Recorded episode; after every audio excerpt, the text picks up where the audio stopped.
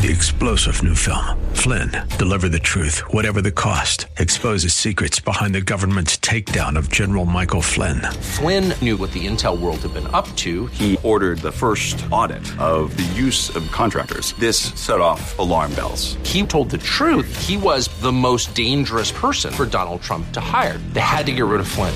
Flynn, deliver the truth, whatever the cost. Available now. Watch it today. Go to salemnow.com. Salemnow.com. The following program was pre recorded, and the views expressed do not necessarily represent those of this station or its management.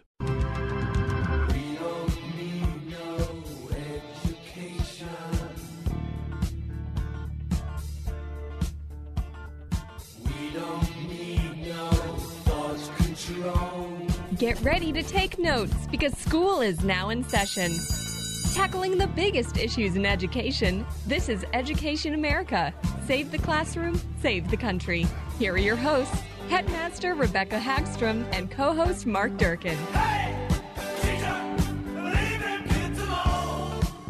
And welcome to Education America, where we are taking steps to save the classroom so that we can save the country. Come along with us tonight and every Saturday night here at 6 p.m. on AM 1280 The Patriot, where K through 12 education is the playing field.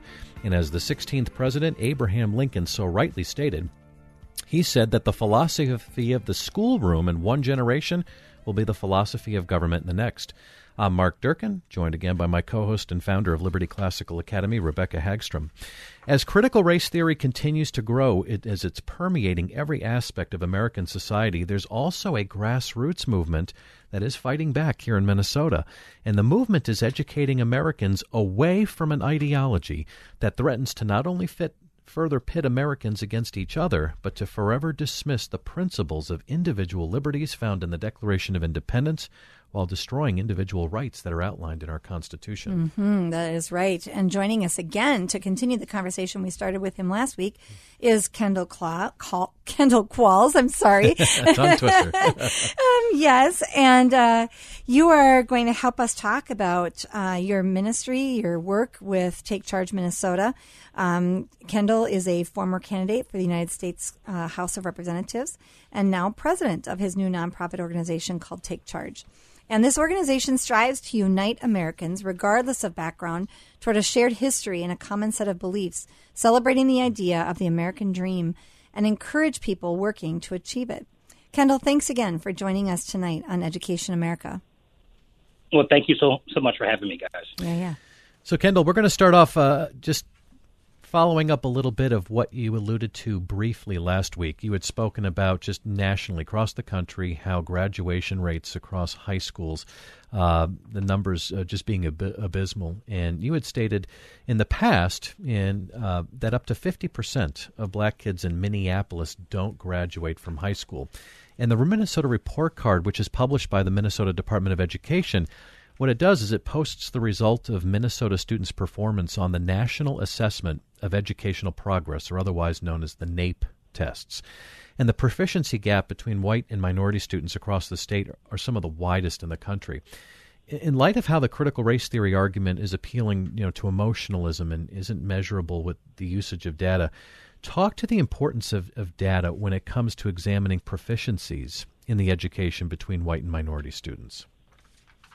Yeah, you know, it's even broader, not just you know just using data to to um, look at the the gap between that. Mm-hmm. It is just you know we, we want to make our kids competitive in the marketplace, and so we we we could we potentially have people that are apathetic about the problem because they may think, well, I live in a very good school district.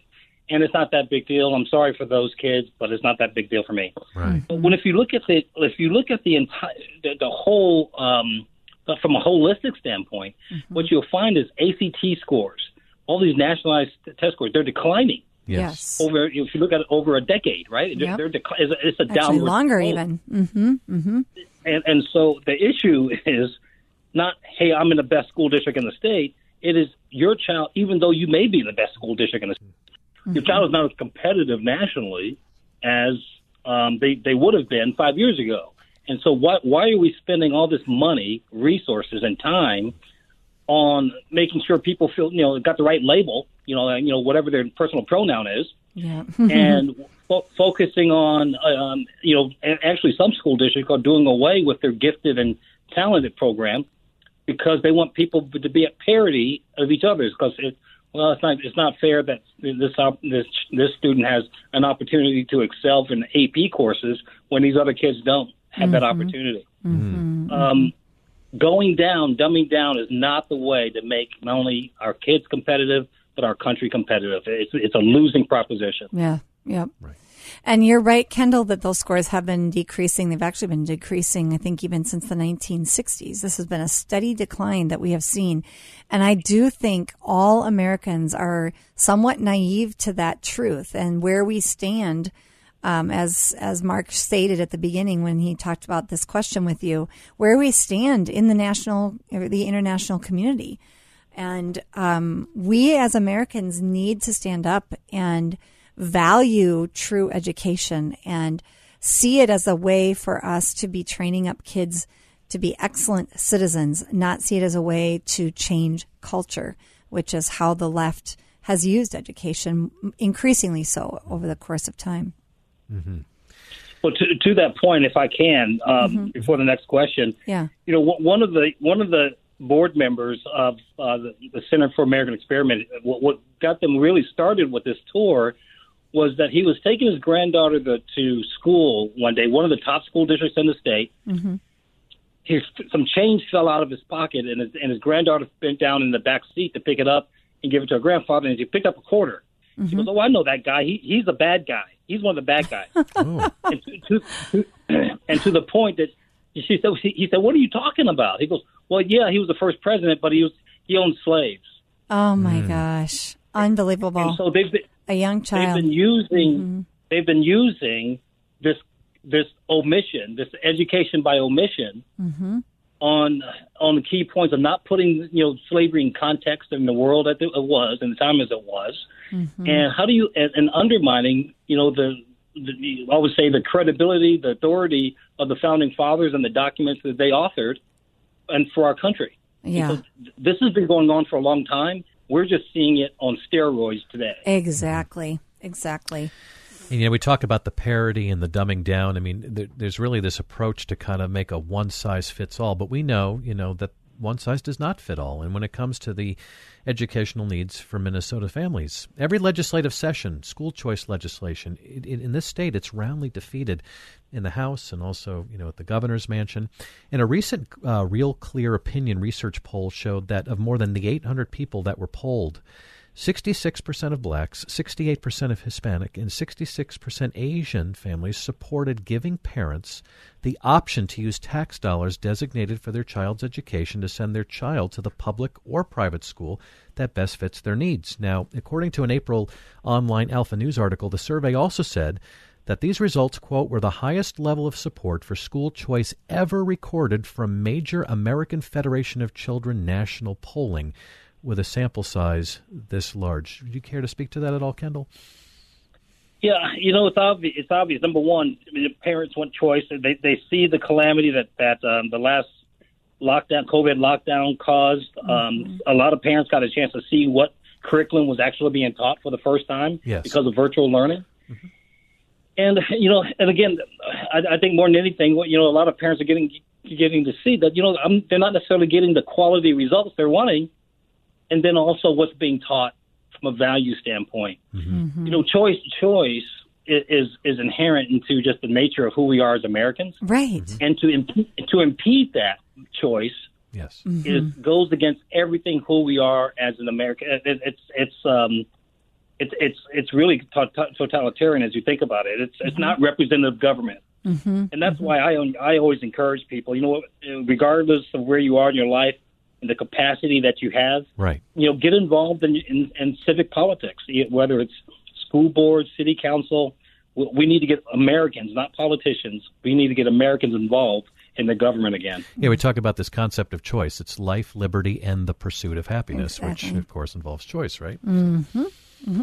Well, and it's ironic that so many of the people that are opposed to school choice are also the very ones that are demanding choice when it comes to abortion rights and, and what have you, the rights of the unborn. And um, yet not in this case. In this case, absolutely no choice. One size fits all Right. is um, what they go for. Um, well, Kendall, as people Well, are, go ahead. Did you want to say something to that? No, no, go, no please go ahead. Okay. Um, as people are increasingly seeing the need, what can families do to demand, to demand more from their elected representatives, especially since they continuously pledge to care for families of color, while at the same time they continue to take a hard stance against school choice legislation?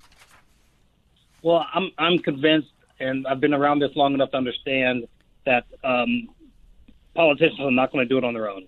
Um, America's got got has to have to then take take their government back as a representative government, and not a special interest government to any any you know organizations that, that are out there. And so, what do I what do I what do I mean by that? Well, here here is the here's how I explain it to them.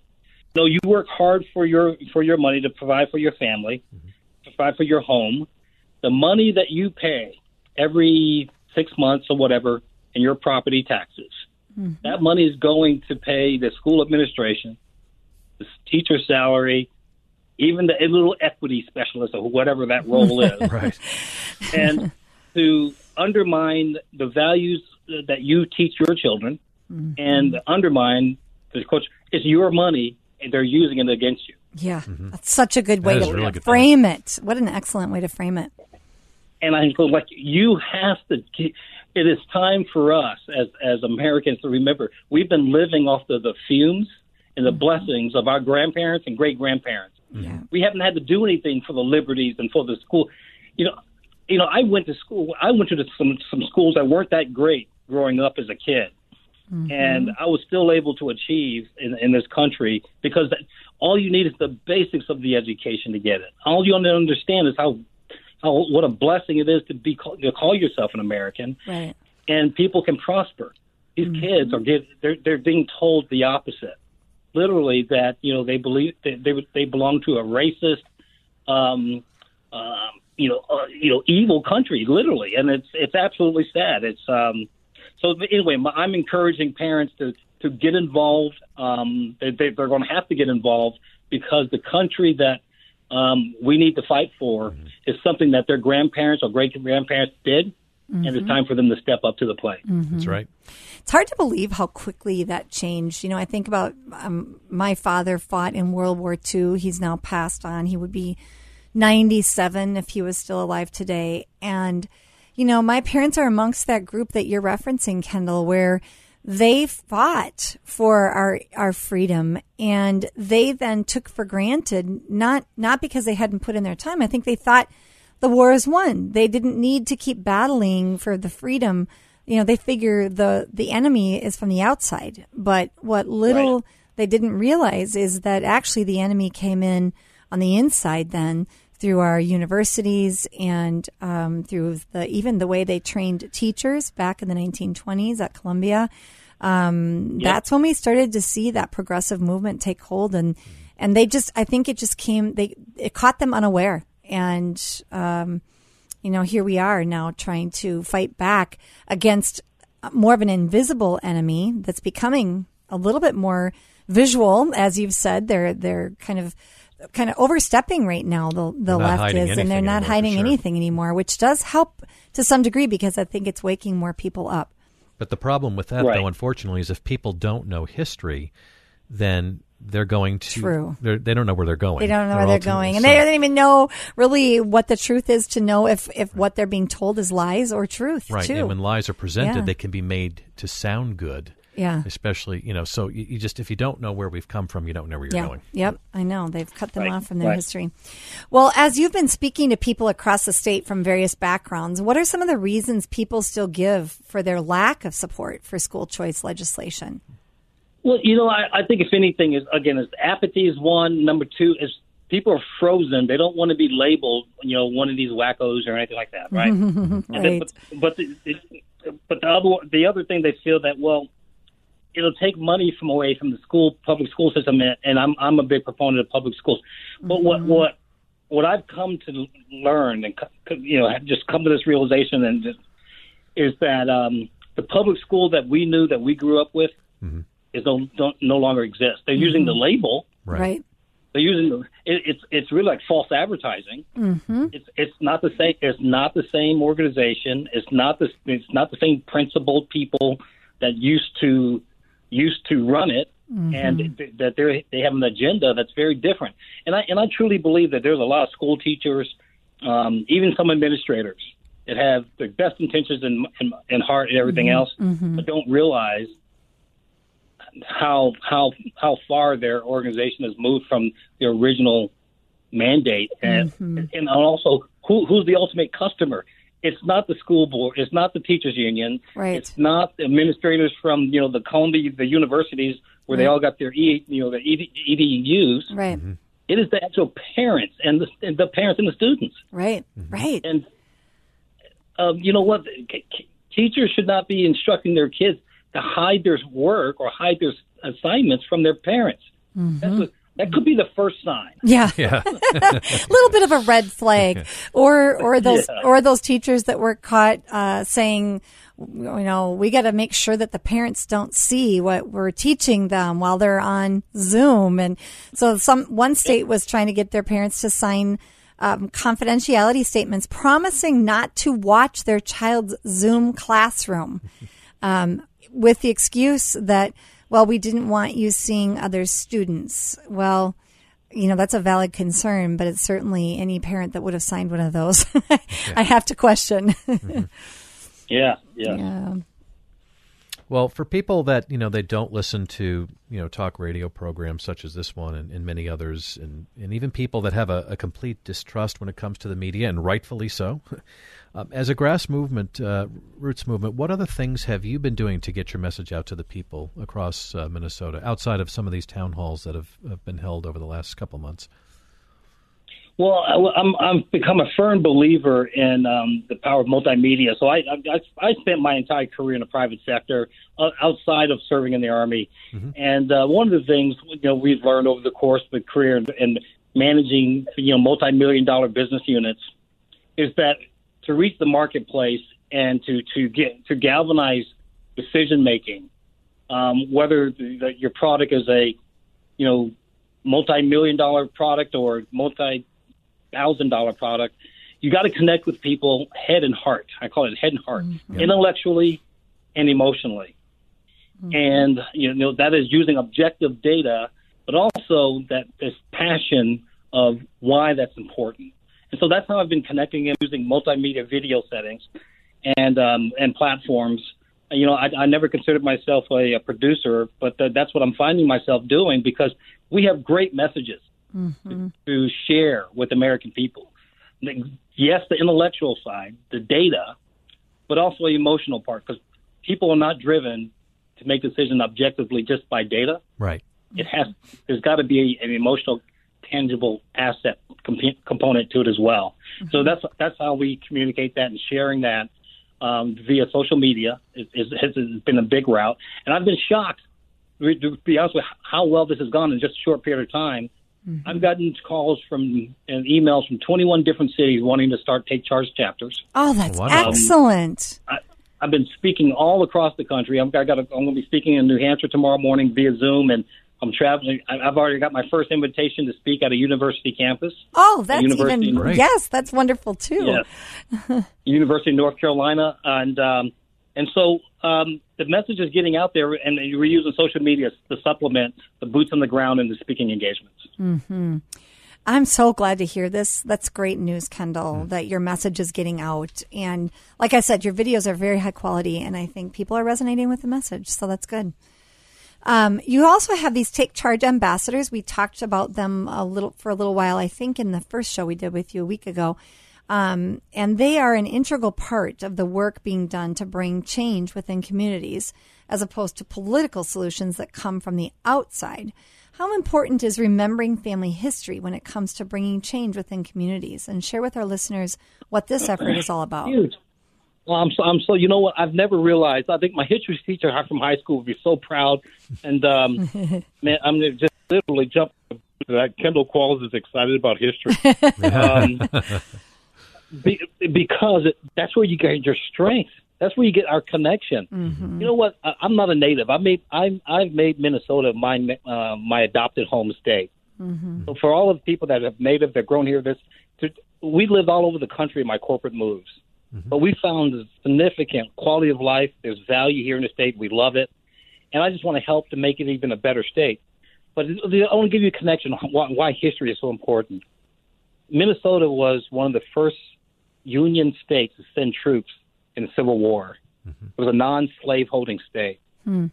and it had it had the worst uh, collateral damage, the worst from from a casualty uh, uh, in the Civil War of, of their units. The First Minnesota Regiment lost eighty percent of the troops at the Battle of Gettysburg. Oh, wow. It's a re- it's a record casualty rate to this very day in the United States Army. I For- did not know that. for- That's good to know. Yes, and for for a descendant of an American black slave to run for office in this state, I, I couldn't be more honorable, honored to to be uh, in the state in, in for a state that uh, had the highest well highest casualty rate. Basically, the, the amount of blood spent is, is high currency, mm-hmm. and um, and to know that you know my descendants of of my family who benefited from that the gracious nation, it, it, it, you know, to, to live an honorable, decent life, and to contribute to society, and to, mm-hmm. to in, in a state that con- con- contributed so much. Mm-hmm. I just think mm-hmm. how important we, that we know history is just that is just one example from a connection standpoint between all of us. Yeah. Yeah. Beautiful. You know, Kendall, there there are people out there that are listening to the national and local conversation surrounding critical race theory, and many of these same people, you know, everybody can agree wholeheartedly uh, that you know racist people exist. However, they may be hesitant to speak out or get involved because they fear retribution if they oppose critical race theory. They they fear being labeled, you know, a racist or denying the black experience. They just fear being canceled. So what do you say to these people and these families that want their voices to be heard and their actions to count, yet they're paralyzed to say or do anything because of fear?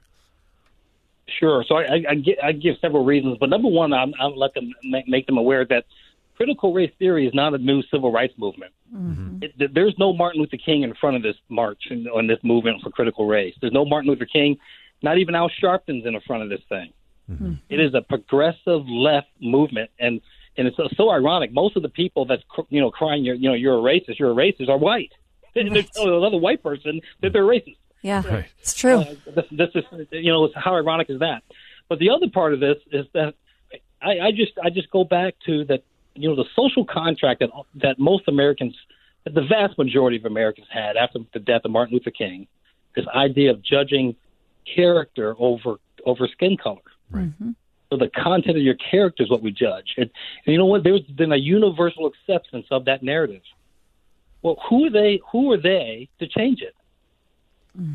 It's a good and, point. and who Mhm. gave them the man- who gave them the mandate to change it? Mm-hmm. I mean, we, this is America. We, there's, there's, someone doesn't come down from Mount Olympus and and, and unroll a scroll. Yeah. this is now the new standard. right. Mm-hmm. And so I I, that, I tell people to start there. Who are you to change it? And then then and then just, just let them answer it. Don't say another word, and let just let the quiet question hang in the air. Mm-hmm.